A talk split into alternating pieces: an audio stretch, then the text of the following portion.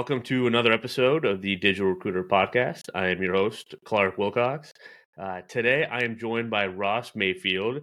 He's a copywriter, content marketer. He has been with Digital Recruiter from the very beginning uh, stages, and I've known Ross for a few years now.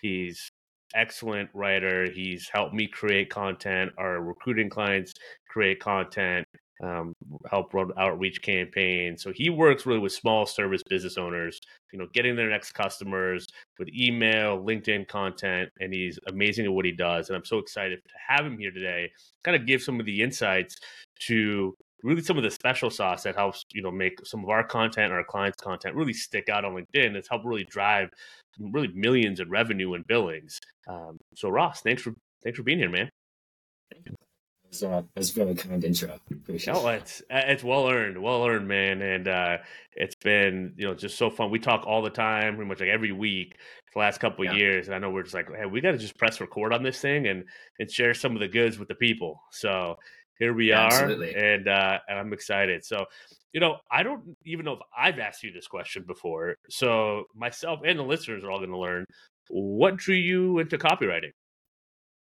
What drew me into copywriting? That's a good question. Um, so about five years ago, I was working in coffee shops, which I loved, and I had been doing it for a few years. Um, but I was looking for something different, and I had always kind of wanted to be a writer.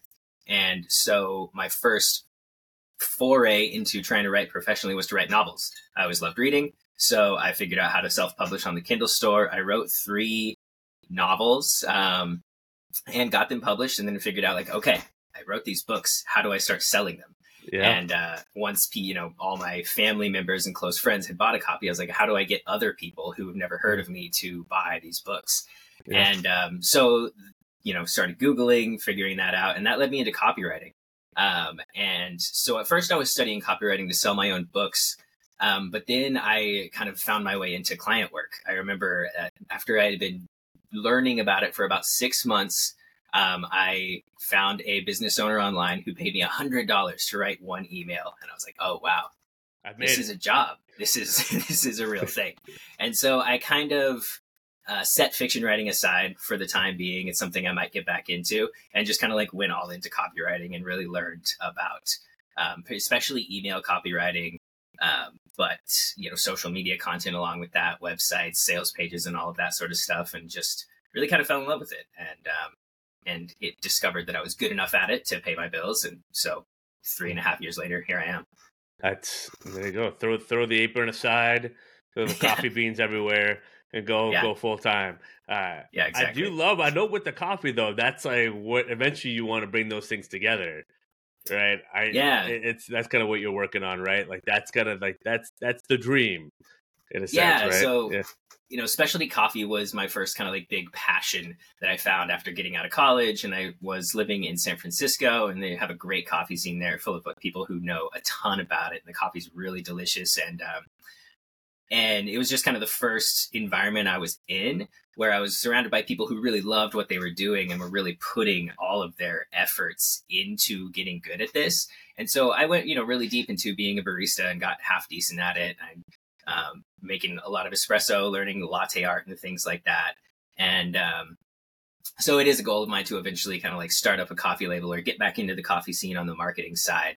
Um, and in my like job, various jobs as a in the coffee world, I started training baristas after doing it for a few years, and it kind of just like went goes hand in hand with what I do now, which is breaking things down, which when an expert does it, it looks really easy. If you have ever been to a specialty coffee shop that has baristas who pour great latte art, it seems almost effortless the way they do it. They pour that perfectly steamed milk in and make these beautiful images, and it just seems it seems almost effortless because they it really is easy for somebody who's good at it. And the same thing with like social media content when you see these influencers posting every day, getting all this attention on their stuff. Um, it's easy to think like, oh, I can do that, but then with uh, marketing your business online or with you know pouring latte art and pulling shots of espresso as soon as you actually try it you realize oh this is really hard. There's a lot more to it going on kind of beneath the surface. And so in the coffee world i really got a chance to dive in and break down each little element that made this you know amazing latte come together. And uh, kind of the same thing that i do now with coaching service business owners on their linkedin content is taking something that seems easy when an expert does it but actually turns out to be really difficult when you try to do it on your own and breaking down what makes it uh, what makes it doable and what makes it come together and, uh, and helping you know helping a barista figure out that they too can pour these beautiful hearts and rosettas and tulips in a cup of coffee um, helping a service business or business owner realize that they can create social media posts that actually make people want to buy their services. Um, and so it's it's kind of been an, an interesting progression that I never thought was going to happen, but has really kind of fit like a hand in the glove. You're like every recruiter that I've worked with and I've talked to on here. It's like, how'd you get recruiting? I don't know. It just happened. I just fell yeah. into it. Right? And I think I'm probably partially to blame because the agency we worked at before, I started, you know, working with agencies, recruiters, and we're like, hey, Ross, here's the account. Like, help out this recruiting agency. You're like, what? And so yeah. that's kind of like where you and I kind of started, right? That's where you, I think, started learning about agency recruiting. And you're like, wait a minute, this is kind of a lot of overlap with what I was doing as a barista and training people and kind of dive, diving into that. Um, yeah, what was kind of like that beginnings of like working with agencies and kind of, mm-hmm. you know, like, yeah, what was that like in the beginning? Oh, well, it was interesting because, like you mentioned, um, we met working at that B2B lead generation agency where basically taking lots of different kinds of businesses and running, you know, LinkedIn outreach campaigns for them. Mm-hmm. And we got a couple of recruiting clients, probably ones that you closed because of your background. And I didn't really know anything about recruiting at the time. I was kind of just like, okay, you know, asking them the same questions I asked everybody. Who do you want to get in touch with? Um, how can we you know, make these conversations happen? What what kind of problems do they have? What should we sell? What should we tell to these people? And um, over do, working with those first couple of recruiting clients, I kind of realized that this was a unique business because they didn't just need to go after business development com- conversations. They also were going after candidates and kind of using the same techniques and ways of doing that. So it just, what we were doing seemed to work even better for recruiting agencies than it did for a lot of other businesses because they were just working both ends of the deal. Whereas a typical B2B business is just like, I need to find a buyer. Whereas recruiters, they use very similar techniques for going after buyers and going after you know their actual product the stock in trade which is the people and the candidates that we're they're, they're working with and so it just kind of because we were able to like help recruiters in a bigger way ended up working with more and more of them and yeah. um, translating that to the content side of things we kind of realized that it was possible to shape the understanding of what how people were perceiving our clients, not just by reaching out to, by building lists of people and sending them messages, but by showing them pieces of content regularly that kind of uh, revealed more and more how the recruiter was helping. And, yeah. uh, and so, yeah, just like by doing it, just being in it, I started to learn more and more about it. I learned, you know, like what is an MPC campaign? I yeah. like what the difference between sourcing and biz dev and you know like well, kind of a rec and a job order it's like oh it's actually yeah. the same thing uh, yeah, you yeah, know exactly. and but there's if we back up a little bit because there was a there was a big period there's a period from just doing just the outreach to doing the outreach and the content and i want to mm-hmm. kind of talk about i think this is i think helpful for people to kind of see like your journey learning about this because what's important to actually write on content and what works which we will get into mm-hmm. and because i know that's what people are, are going to want to learn from this like amongst other things is booking calls when you're like say an account executive at a, a SaaS company right? Mm-hmm. It's like it's a lot easier to kind of you go you get on the call, you qualify, maybe you do a demo or whatever else. But now with recruiting, you could talk to someone. They could be hiring now. They could be hiring in six months. Mm-hmm. They could mm. have a good rec. They could have be hiring in a good way. They could be open to an agency. Booking just a call wasn't always enough. Right, because I think yeah. we were booking calls and realizing, hey, this is great. And then they're like, well, some of the calls were good, but they'd be on the call, you know, 15, 20, 25 a month and maybe only like a few would work out. So it's like, and that's what we were just doing outreach. You know what? What did that got to make you realize? You're like, wait a minute, this isn't. This is like a lot. There's a lot more that goes into a quality lead call in recruiting than maybe some yeah. other services and products. Yeah, yeah, like you said, it's it's a lot less straightforward in a lot of ways than a SaaS offer might be. Um, where it's not just does this company need what I'm offering or not. It's is this the right time for them to be able to buy this? And um, when you're doing outreach, one of the kind of tightropes that you have to walk is to reach out frequently enough and make enough touch points without being pushy, without driving people away. And so you can't just book a call with a hiring manager. They say, "Oh, this sounds good. I like you and everything, but we're not going to need to hire till next year." And then just send them a message every month. That's not typically going to be the best strategy because it can really come across as pushy and annoying. And so we've kind of figured out like we need a way to stay in front of these people without pestering them.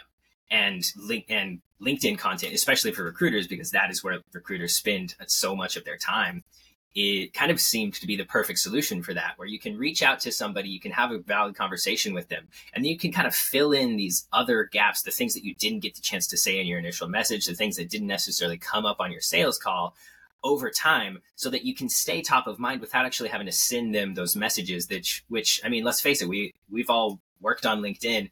Getting those messages over and over again can come across as really annoying if it's not relevant for you and if the person sending them just seems really tone deaf.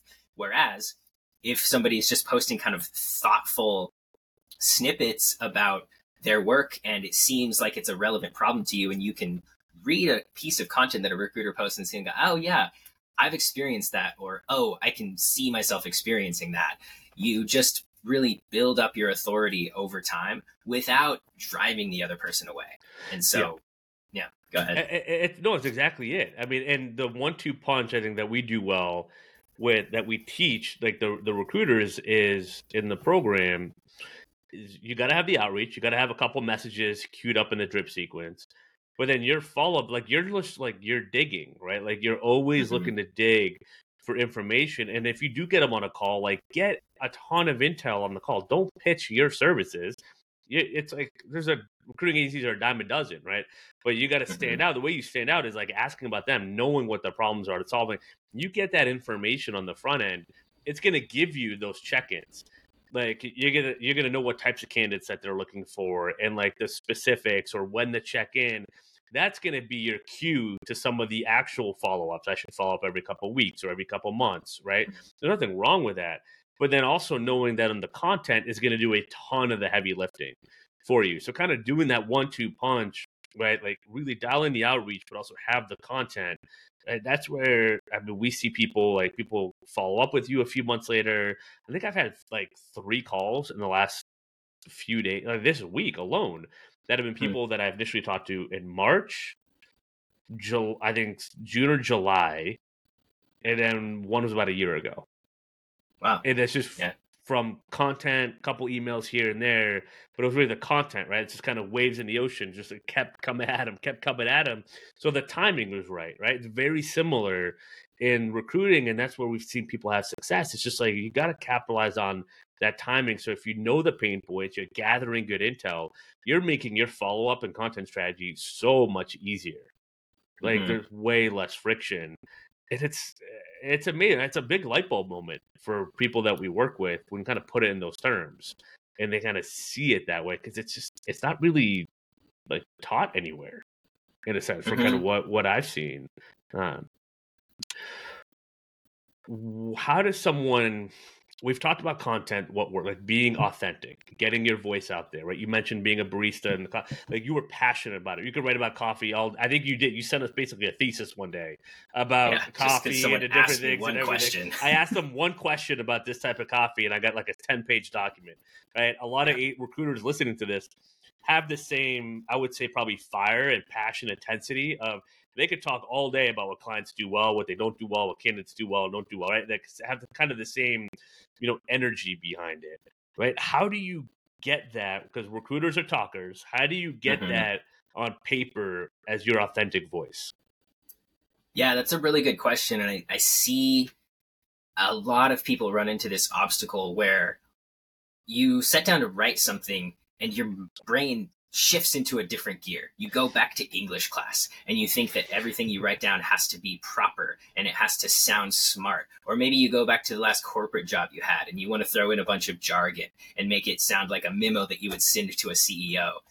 And really that's not effective at all for LinkedIn content because it's very easy to tune out. People who work in the business world see so much jargon and so much stiff formal writing that the typical reaction is just to scroll right past. And it also doesn't help you, it doesn't help clients get a sense of what you're like at all if you are just writing in this very stiff formal way that anyone or you know any uh, chat gpt could be spitting out what I find is more effective for people who, you know, didn't force themselves to write three novels and then kind of like reforged the link between their brain and the keyboard is to just talk.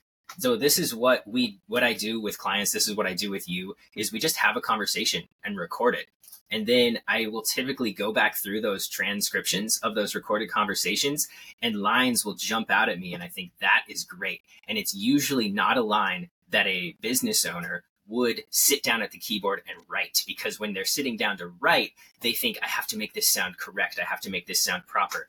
But really, what gets people's attention and what gets people to both, you know, like you, to get to know what you're like, to trust you because you seem like you are an authentic person, that is conversational language. And so the easiest way to get that down is to actually talk. So whether it's a interview like this where we're recording a conversation and I'm asking the business owner questions, why do your why do your clients uh, find themselves in this problem? Like, why did your client miss out on the last great candidate they wanted to hire? Why is your candidate having a hard time finding the next dream job? And then they just tell me. That is usually where the content gold starts to emerge. And a lot of times I don't even like, I shouldn't maybe admit this since I'm a professional writer, but I don't even really do much writing. I'm listening to a conversation and I'm finding things that sound interesting.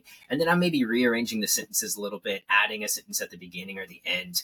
Um, and then if if I'm by myself, and this is what I suggest uh, business owners who want to do this for themselves do, just record on your phone. I do this when I'm driving around. Um, I will just think about a topic, press record on the voice recording app on my phone and just talk about it.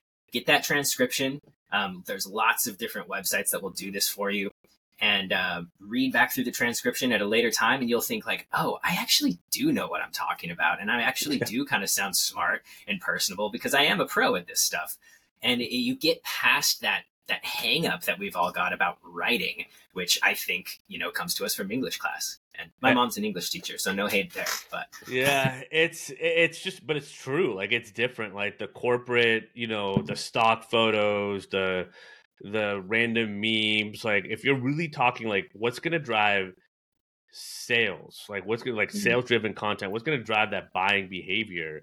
Right? It's that conversation. It's that personal. I mean, recruiting is relationships, right? Like you, yeah. if a recruiter leaves an agency, that's why they have non competes because the company knows that client is going to follow the salesperson, not the company. Mm-hmm. They're loyal to the person. But yet, so many agencies and recruiters are like, "Well, I'm going to have a fancy website and post from my company, you know, just just only on my company page." And it's like, well, no, people are buying from you. Like they trust you. And some people are like, well, they're going to buy a bigger, you know, go from a bigger company. I'm like, no, they're not, because that bigger company is just assigning a junior recruiter most likely to their role right? So like again, it comes down to like they're gonna buy from you. That's where like solopreneurs and small agencies like have such a opportunity and advantage with this type of content and getting the voice out there and just being real. Because as you said, there's a bunch of jargon, there's a bunch of you know scams and all this stuff over promising under deliver out there if you just come at them with the truth and like your insights of what you're seeing typically that's enough because people really don't know the ins and outs of the day to day of a recruiter. And you know, you can't complain, right? We we know that. Right? We talk about it. It's not about complaining, but it's like, hey, I was talking to this client or I was talking to this candidate, and you know, maybe here's an insight here that maybe your rest of your market didn't understand. And it's also a less threatening way to learn about agency right. recruiting and learn about someone versus like pitching them in their inbox. Hey, we're better than everyone else. All right, like get in line. Yeah, right? Why should I believe you? Yeah, exactly. So it's that's like a huge opportunity in doing that. And I think recording all that stuff, seeing your own words, it's great advice. And I highly recommend, you know, people people do it. And look, if you don't have the time or anything else, like, like shoot us a message. Like we can help you with that. Right. Mm-hmm. But it's just a good practice to kind of start getting into because those screens and calls you're having, that's the content goal. Like that's what we're pulling out of people is the stuff that they're already doing right? So, and that's where like I think we're able to work with people their first post or their first week of posting, like they've been a recruiter for years or even a couple years, and they're getting leads and they're getting recs. Now, do they get inbound leads every, every single post in the beginning? Probably not, but they're getting some, right? While it's typically hitting that three to six month mark, but we've seen people get what, like leads in the first week or two from posting. Hey, we just did a CTO search. Guess who's in their inbox? Hey, I need a CTO. Can you help me? Mm-hmm. Right? Like, it's just because they just put themselves out there in an intelligent, like creative way, right? That's going to resonate with the market. Uh, yeah, it's a huge, huge shift, and it just starts from recording conversations. Like that's it. So, uh, you already understand what your clients and candidates overall need, but you can't go through your list of hundreds or thousands of contacts and individually predict what they might need right now. Yeah. So if you use one to many communication like content, you can put these things out there and show a lot of people in your network without showing up in their inbox and maybe looking like a fool because you guessed wrong about what they need right now. You can show them that you are thinking through problems that you're actually solving problems for businesses like theirs. So your prospects can can first identify like oh i actually have the problems that this person needs to solve.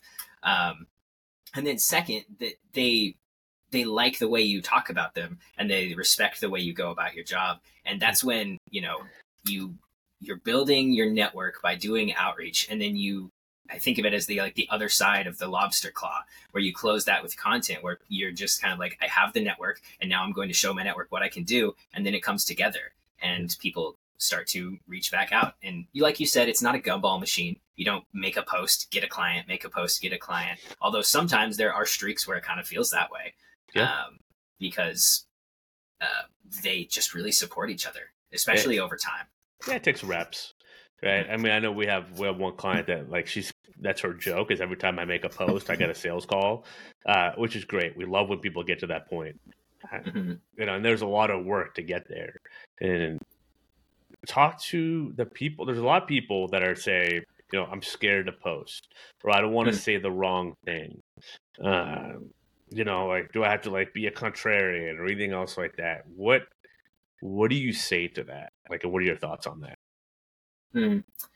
Yeah, that's a big that's a big issue, and I think I'm going to answer that in a couple different stages. So forgive me if I lose my train of thought.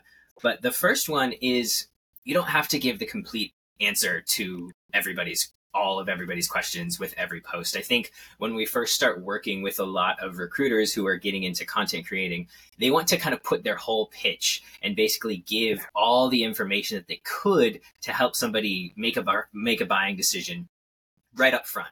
And that's kind of like the equivalent of, you know, to use like the singles bar analogy, somebody going up to a person they find attractive and just like telling them everything about themselves immediately without even asking, waiting for a response. It's it's pretty off putting.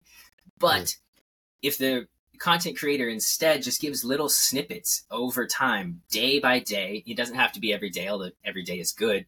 Uh, but regular little snippets, I kind of think of this as you're not trying to give a comprehensive um, you know infomercial about your services you're giving just little glimpses into how it works. This is how it worked for this situation this day. And then tomorrow i'm going to talk about how i solved a problem for a slightly different business in a slightly different way. And over time you're just giving people lots of different entry points into your world.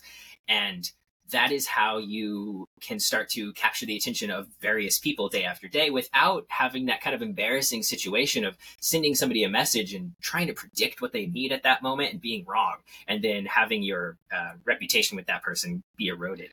Instead you are um, building it up gradually over time by giving people glimpses into what you do. And even if what you're writing is not directly related to what the person reading it does, they will still start to think like, okay, this person knows what they're talking about. This person is a problem solver. This person is actually doing the work. That's one reason why we're always talking about tell stories from your clients. Tell story. Don't just pitch what you're good at, but tell stories about the problems that your clients and candidates have so that um, people can really get a sense of the type of problem you solve and the way you solve them it's so many good things and i want to recap, recap that At the end of the day people work with agencies because they're solving their problems Mm-hmm. But a lot of agencies typically just add problems to a company's time, and that's a lot of the reputation in the market.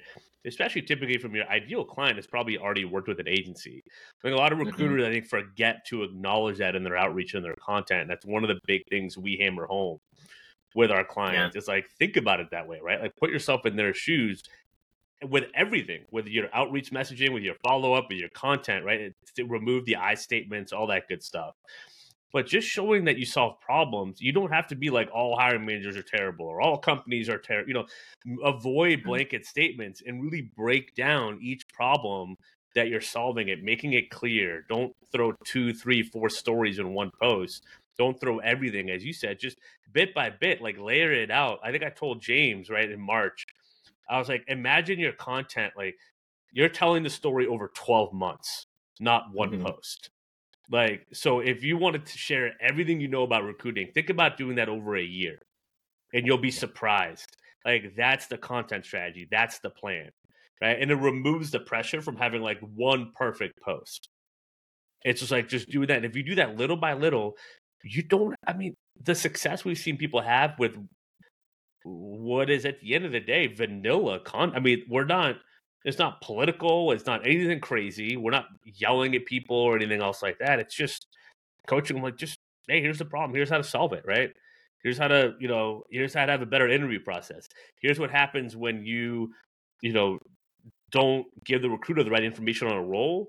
The candidates you know you you hurt your reputation with candidates in the market. From hiring managers like oh i never thought about that before right? And like if that if they hear that from you, they're giving you that credit and you they're learning something from you, they immediately put you at a higher authority. And that's like for recruiters, that's like, wait, I know that's all it takes. I'm like, yes, that's all it takes. Yeah. Is to do that. And I know that's what you do brilliantly in like coaching on the group calls and the one on one calls is like really driving that point home. It's like, hey, you're every day just like problem solving and your frustrations, all that. Like that's what your market needs to learn from you. Right. Like that's it. Yeah. And and it's not just about giving the correct advice. It's about showing these people who I mean, let's face it, people don't get on their LinkedIn feed to learn necessarily. They're they're often just kind of like scrolling, they're maybe taking a little break from work. And so you kind of sneak these lessons in by telling interesting stories. When somebody sees someone writing about a problem that they either have or can picture themselves having, they're paying more attention. Whereas if they, you just give them a bunch of advice or list out a bunch of services, it's a lot easier to either like say, yeah, whatever, keep scrolling, or like, mm, I don't necessarily believe you because so many other recruiters have said the same thing. Whereas yes. if you are actually talking about uh, problems that they've experienced or could experience, then they take you a lot more seriously. They believe what you're saying, and um, and they're willing to to take your advice. And if you do this day after day, it just it really has a cumulative effect. Yeah, and, and, you do such a great job of bringing out the story for you know myself and anyone else, and um, you know, and I think part of that process. I mean, there's, there's a couple things I want to add. Is I like you know work our recordings and seeing what you come up with, and then also having my own spin off and like writing my mm. own. Like it actually helps me write my own content as yeah. well. So like there's like this cool blend and we can kind of understand like how the voice like, you know, someone else seeing, you know, and interpreting what like you writing what I'm saying has done so much to kind of open my mind to how to help the market, how to help recruiters better, how to coach better, and all that stuff. I'm like, oh, that's how you interpreted that problem, right? Or that's how you interpreted me saying that. And I think that's also what can be really helpful for recruiters, like seeing someone else kind of take their words, but also then it's like a jumping off point for a lot of people that we work with as well. I think that's kind of a underrated part of the content creation process and whether people sometimes miss out on on just just outsourcing without actually trying mm-hmm. to learn it themselves. Now you don't have to learn everything and be an expert, but just really wrestling with some of it and just knowing enough to know the value and understand why it's working right? It's it's so helpful and you can learn so much about your business and about sales and kind of like the self scout and kind of how you're approaching the market and, and ways to maybe simplify some of the concepts to your clients and your market uh, can be really powerful Yeah, yeah, that's one of the parts that I really enjoy about working with you and other business owners is things that you have kind of have become unconscious for you because you have been doing them for so long you spend 40 50 60 hours a week thinking about these issues. I come in as kind of an outsider i'm not a recruiter and plus it's my job to just like pester business owners with questions like why do you do that? Like tell me more about that. It really like things that are important which you don't even think about because they're just something you've been unconsciously doing for so long really emerge as like oh this is why this works or this is what other another person would find interesting and so that yeah we're going back and forth and through the interview process we really kind of come up with things that you wouldn't necessarily come up with on your own because you don't realize how important they actually might be yeah it, it, I we've had those eureka moments, right? And I have because you looked at me like, wait, that's interesting. Tell me more. I'm like, wait, that's interesting. Like, okay. yeah. So if it's interesting to you with someone that hasn't actually been an agency recruiter, although you now know a ton about agency recruiting, it's been a uh, pretty great education the last couple. Yeah, years. You, you, you've gotten caught up to speed pretty quick. Uh, we're gonna get you on the phone soon. No, I'm just kidding. We, yeah. we won't make you do that, but it, it allows to also come up, and then we just test. Right? We come up with something, we test, we post and we just see what works and what doesn't work, right? We kind of remove some of the ego, remove some of the, um, you know, it's always hard. You know, you look at impressions and likes and comments at the beginning. It's hard mm-hmm. not to. But I think what something people find interesting is we keep talking about this whole like anti-viral content strategy and approach that we mm-hmm. have. I, will kind of let you explain it because people are probably sick and tired of hearing me talk about it. But yeah, what like talk about some of the differences there because I know it's a big thing for people. Like, wait, you guys don't want to go viral, and we're like, no. Uh, mm-hmm. Kind of maybe like give an explanation, kind of like what our thought process is behind that. Yeah, yeah. So the first thing that comes to mind, um, which is kind of going back to your earlier question about like how do you, um, what if people kind of like have some anxiety about putting themselves out there, is that just knowing that not every post is going to take off takes a lot of pressure off and being okay with the fact that some of your posts are going to kind of fall flat or some of the posts are going to get single digit likes um, and low engagement numbers and that's that's really fine there's nothing wrong with that every single content creator who's ever done it has gone through those those stages. And even with you know you've got a big following on linkedin not every post of yours has triple digit likes and that's really okay. Most um, yeah. yeah. And and it's and that kind of brings us to the antiviral approach, which is like, or the anti influencer approach, as we call it, is like your goal as a recruiter, whether you are a producer at an agency, whether you own your own agency, whether you're a solo recruiter, your goal is not to go viral because that doesn't necessarily do anything for your business. The reason why you're doing this is to market your business, to to set up qualified calls with uh, hiring managers and potentially with candidates, if you do that, who could use your services. And going viral isn't necessarily the best way to do that. The types of posts that go viral depends a lot on what platform you're on, but you know, they they don't necessarily promote the business that is posting these things. If you just get on your feed and you see the things that have 10,000 likes, there are a lot of times you know interesting videos there's something somebody reposted something that someone like alex Hormozi or gary vee posted and um and that's all well and good for those types of businesses but if you're a small service business like recruiting really your goal is to get in touch with a pretty small group of decision makers at your client businesses you don't really need and probably couldn't even handle 300 inbound inquiries next week right. um, and and another thing is that like a lot of times posts go viral because they're controversial. And a lot of times the posts that we've seen go viral, they're not really going viral because of the audience that would be good clients or candidates for your business they're going viral because people in a separate audience, maybe other recruiters, maybe HR people, maybe people that you wouldn't necessarily be working with, find something that you wrote to be uh, really getting under their skin. So a bunch of people are commenting it, they're sharing it, and that can be interesting in that it gets more views on your LinkedIn page. But we rarely see those types of posts actually result in business development conversations.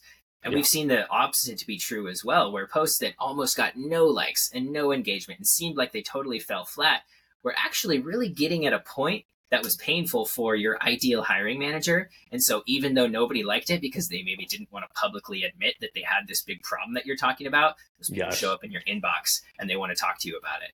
Um, That's it. That's it. Right there. It's like Mm-hmm. people, you know, they'll like the feel good stuff all day or the crazy controversial, but like when you dial in a specific pain point, they're like, they're not necessarily going to like or comment on it a ton, but they're paying attention. I always say that. Like, I'll get a post with 20 likes, two posts with 20 likes. One will have like a thousand impressions, the other will have like 6,000.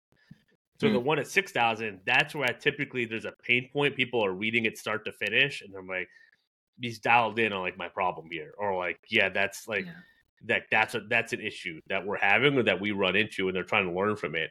That's typically what happens. Surprises people when I'm like, hey, you got out there, you got eight posts. I'm like, that's a good post because that's highlighting a problem that we know hiring managers have, and I know they're going to be reading it.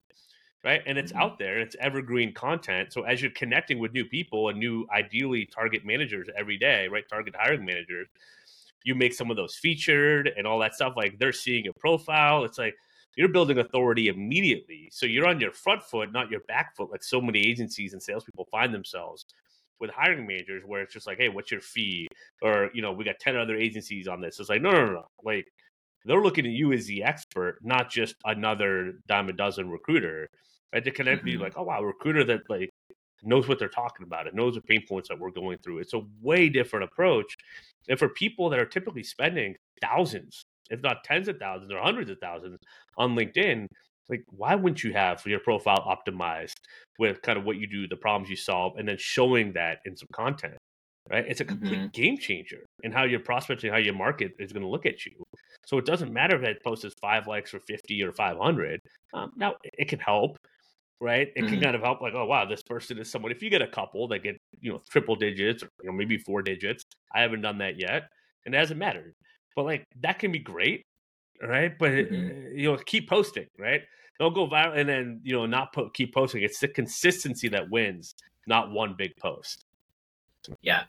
Yeah, exactly. It's kind of I think of it it's like a news broadcast about your business. You're showing people what's happening over time. You're showing people the issues that are happening in your niche, in your business, in the ideal type of businesses that you want to work with. And so not only are the people you're already connected with seeing that over time, but the like you said, make the posts that really get at those pain points that your hiring managers are experiencing, makes those posts featured so that when you reach out to the next person who's never heard of you before, they click on your name, they see you've got three featured posts, they might not have a zillion likes, but they speak directly to things that they have either been frustrated by in the past or are afraid of being frustrated by in the future, then they're like, oh, this person gets me. This person is for me. They are working to solve my issues. They're not just trying to get famous for themselves. Like, I don't, like you said, it's not a bad thing necessarily to get a ton of likes, but is a hiring manager thinking, wow, this recruiter has a post with a thousand likes, I better hire them?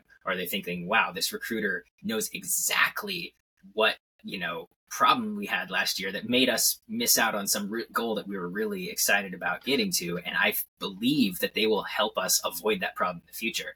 That's a much more powerful way to uh, set up a sales call than just like Well- this person seems to be good at social media. Well said.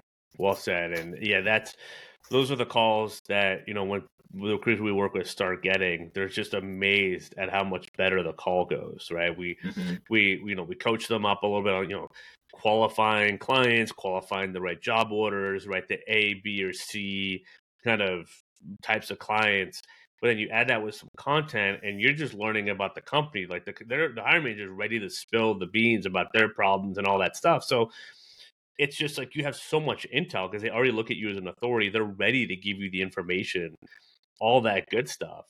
And at the end, like you, you, you the ball's in your court. Yep, this we can definitely solve Mhm. that problem. This is our fee. This is what we do, and they believe that you can actually solve the problem. And so you, that's how people end up raising their fees and getting better clients and better feedback, right? It's driven with that strategic kind of one-two like outreach content approach on LinkedIn, which then you can create into an omni-channel or a multi-channel approach.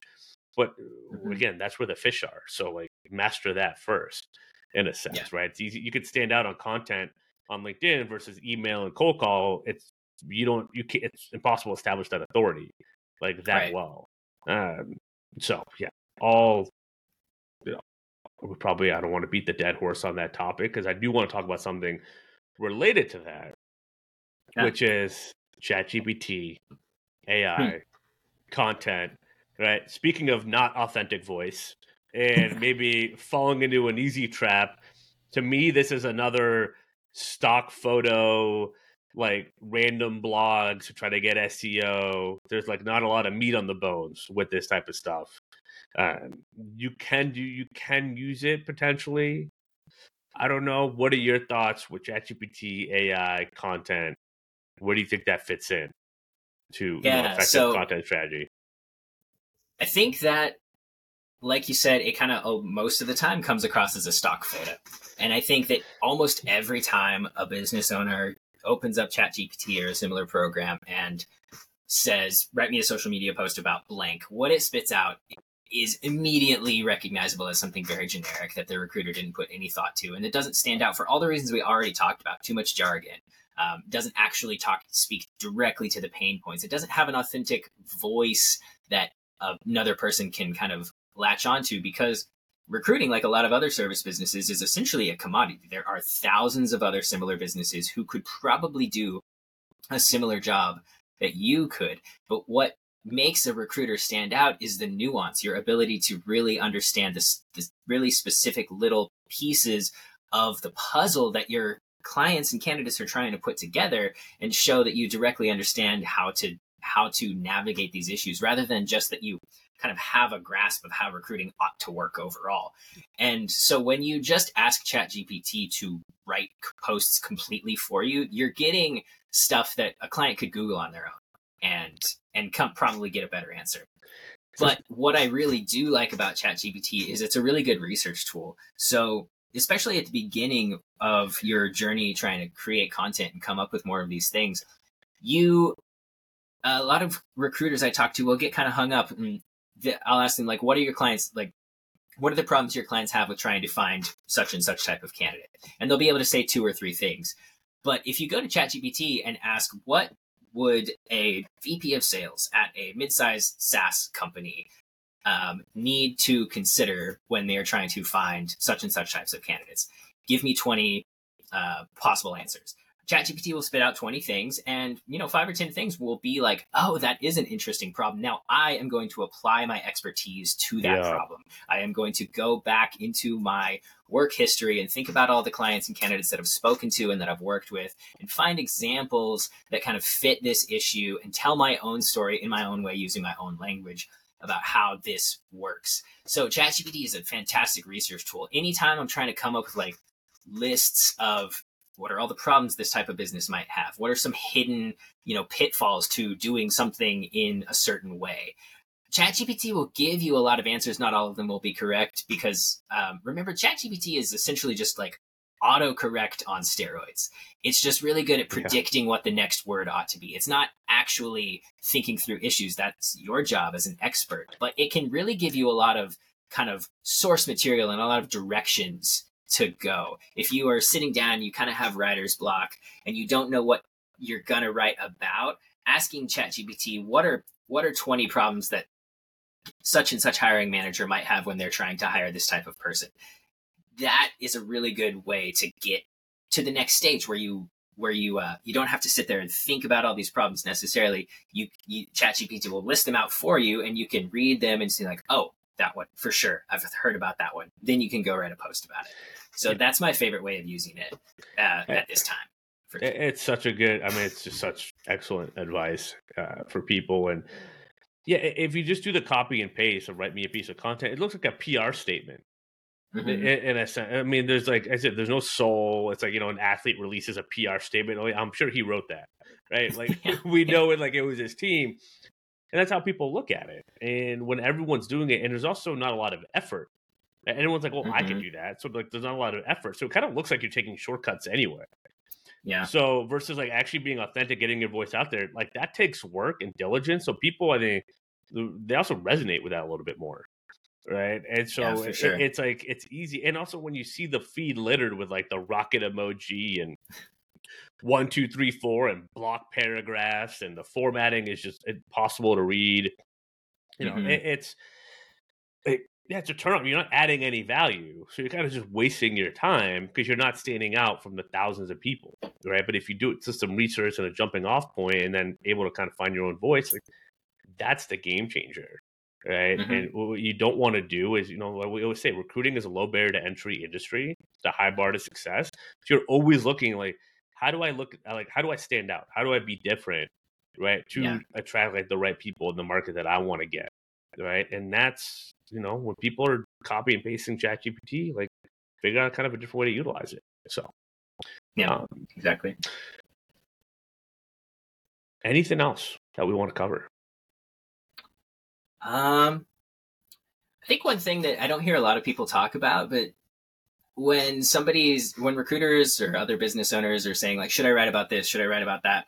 I think one thing just to step back is like, write about what you think is cool. It doesn't all have to be strictly hard hitting business advice like you, Clark. On your feed, you've got a lot of uh, you know football metaphors because that's something that's a part of your life and you're interested in write about things that you care about in in addition to the business lessons you're trying to teach and connect those two together and it will come across as so much more interesting to read people don't yeah. want to read uh, thought like soulless automaton created content they want to get to know you because recruiting is a business that is all about the interpersonal relationship. so put your personality into your content write about what you think is cool don't expect necessarily every single little thing that you write about your hobby to result in a bunch of business, but allow your own personality and your own life to to trickle into your content a little bit. I think a lot of people are a little bit reluctant to do that, um, and I, I think that's hurting them more than it's helping.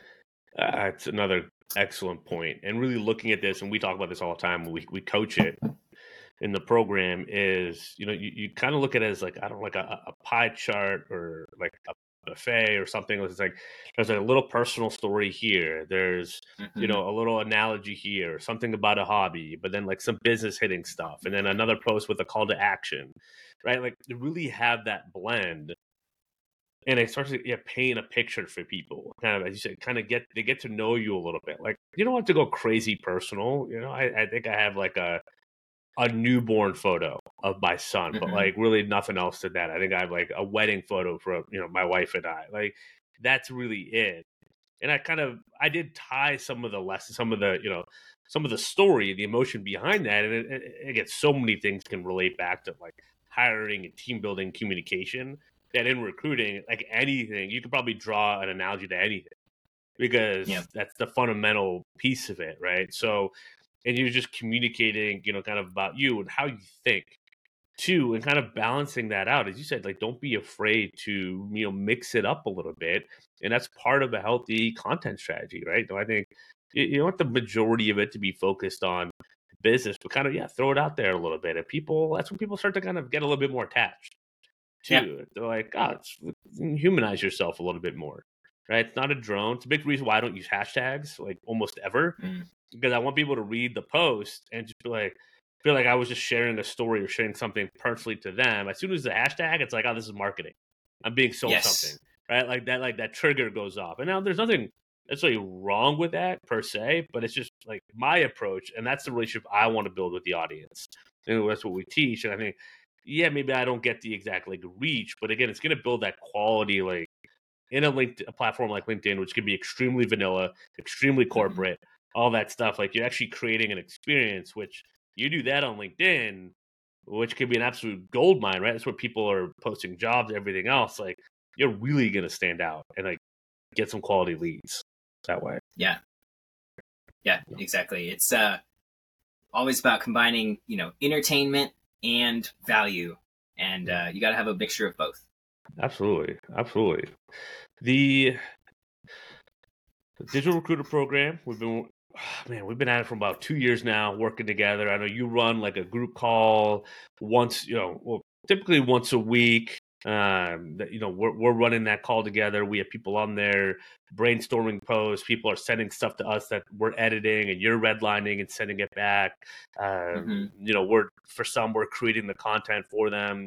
So first of all, that's you're listening to this or watching this. You have any interest, like shoot us a message if you know you think there's something you would want some help with like we're always happy to connect happy to talk um, but i guess we kind of end with this like what are some of the kind of the fun things or kind of some of the wins that you've seen with people kind of get out of the program and the growth and kind of kind of the step to kind of getting it if you will with content. Um, I don't know if you want to kind of like r- kind of riff on that or share with that, share a little bit on that. yeah it's it's just really cool to see people realize how valuable their own experience can be i think Yeah. a lot of people think that because they don't already have a giant platform or they don't work at you know a major corporation or something that people are not going to take them seriously and like we've been talking about that's not really the goal for a small smaller recruiter to to pursue when they're going after business on social media. It's about connecting with people and meeting people and sharing your own actual experiences. And when people realize, oh, I don't have to write the Magna Carta every time I'm going to make a LinkedIn post, but I can just share a little snippet from my life. And um, it might get me a business development conversation. It's definitely going to, um, you know, put another spoonful of water in my reputational bucket. Um, Yeah. That really empowers people to think like, oh, I can do this. And this is not something that's so incredibly hard because you already know a lot about what you do. You just have to kind of come up with a systematic way of sharing that uh, Yeah. regularly. And when people realize that, I think it can be really powerful. And uh, Yeah. and then they're they're off to the races. Yeah, we're kind of like that buffer system for them of like, hey, can you guys make sure this is like appropriate? And we're like, yeah, you're good to go. Like most of the time, we're like, yeah, that's Mhm. good. Like go post it, right? Like we'll Yeah. edit and redline where we need to, and and, and you know, you do a great job of teaching all that and working on that.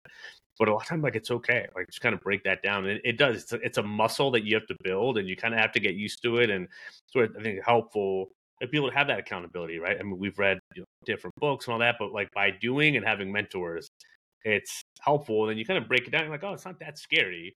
But then you start Mhm. to reach some of the rewards, and it can open up a whole, as you said, credibility, networking, relationships, job orders, better business, and like that's the fun stuff. So it's a worthwhile play. Ross, we can find you on what LinkedIn. We'll have Find your email LinkedIn, on this podcast. Yeah, where else? um, rossmayfield.com. Should be ready to go by the time this podcast airs. I love it. I love it. Yeah. Uh, Ross, thank you so much for joining me. I gotta imagine this will not be the last time we do this, but uh, Yeah, thanks for I'm having me, happy that we we made it happen, man. Yeah, likewise. Awesome. Well, hey, that'll do it for this episode of Digital Recruiter Podcast. Make sure to like, subscribe, five stars, whatever things boost this podcast. We appreciate you. Um, download it, all that good stuff, and we'll uh, we'll see you next time. Happy hunting.